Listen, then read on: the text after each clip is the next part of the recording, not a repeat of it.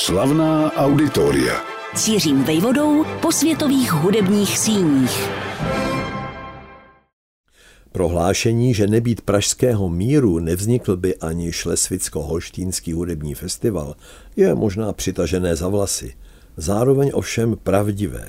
Zmíněný festival by se totiž neměl kde odehrávat, pokud by neexistovala takto nazvaná spolková země na severu Německa. Jak a kdy a kde k jejímu vzniku vlastně došlo? Za odpovědí musíme nahlédnout do historie. Největší bitva celého 19. století, co se počtu vojáků na obou bojujících stranách týká, se odehrála překvapivě u nás. V červenci roku 1866 na sebe u Hradce Králové narazili Prusové z Rakušany. Celkem se na bitevním poli pohybovalo 440 tisíc mužů. Masakr. Však také nadlouho změnil evropské dějiny. Poražené Rakouskou muselo do roka přikročit k vyrovnání s Uherskem a do dvou let vzniklo poněkud na náš úkor císařství. Na vítězné straně šlo o signál vedoucí do pěti let ke sjednocení rozdrobeného Německa. A všechno se to odehrálo podle not, které 23. srpna 1866 rozdal Pražský mír, neboli smlouva s tímto názvem. Patřil do ní i bod stanovující, že se do jednoho celku spojují dvě dosud oddělená území, kde si nad Hamburkem. Do té doby ovládali vévodství Šlesvicko-Holštín Rakušané, ovšem silné slovo v něm měli buď Dánové nebo Němci. Nyní byl budoucí spolkový stát na světě. Kromě jeho hlavního města Kiel s univerzitou ze 17. století do něj spadá i překrásné hanzovní město z červených cihel Lübeck. A právě v něm sídlí vedení Mezinárodního hudebního festivalu, který je naším tématem. Má několik charakteristik. Trvá velmi dlouho, běžně až 8 týdnů. Další zajímavostí je pestrost žánru. Klasika pravda dominuje, ale pro přilákání širšího spektra diváků různých generací dostává vedlení prostor také lehčí hudební můza, což mimo jiné otevírá prostor řadě doprovodných akcí. Na Šlesvicko-Holštínském festivalu se též udělují čestné ceny a konají mistrovské kurzy. Každý ročník je připomínkou jednoho konkrétního skladatele, jehož tvorba je různě interpretována. Například v létě 2021 šlo o France Schuberta. Vše výjmenované se tak či onak odehrává ovšem i na jiných festivalech.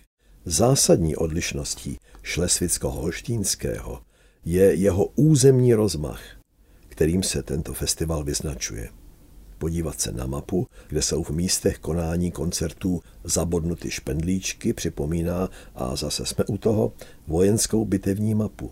V tomto případě jde ale o zcela pokojné hudební defilé pro desetitisíce diváků. Šlesvicko-Holštínský festival založil roku 1986 německý klavírista Justus Franz – té době měl za sebou koncerty s berlínskou filharmonií pod taktovkou Herberta von Karajana v roce 1970, ale také vystoupení s New Yorkskou filharmonií o pět let později.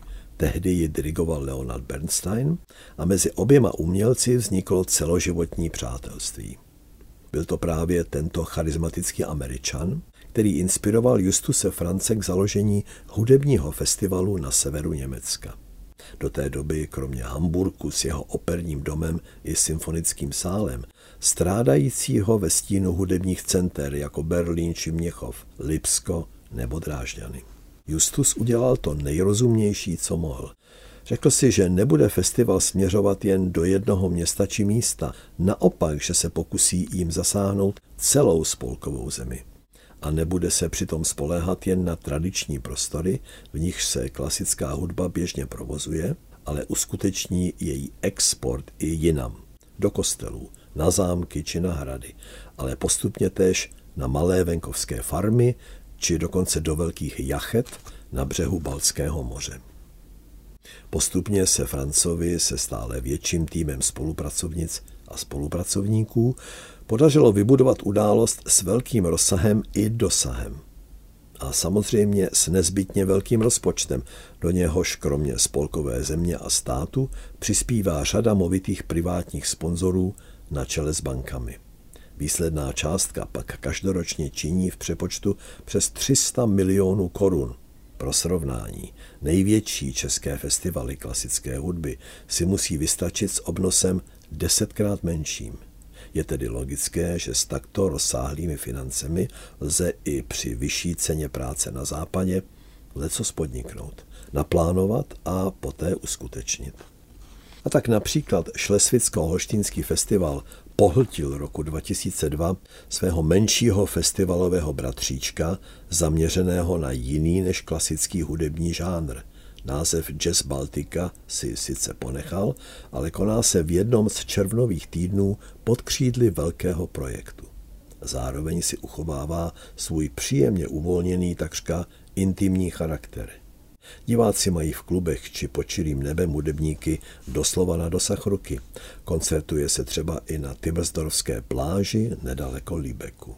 Zmínil jsem se už o tom, že každý rok nabízí Šlesvicko-Holštínský festival, řečeno jeho slovy, retrospektivu zaměřenou na slavného skladatele minulosti roku 2014 se takto soustředil na Felixe Mendelssohna Bartoldyho, o rok později na Petra Ilíče Čajkovského, dále pak na Roberta Schumana, Johana Sebastiana Bacha a poněkud méně proslulého Karla Nielsena, což lze vzhledem k blízkosti Dánska vnímat jako projev úcty k hudební tradici sousedů.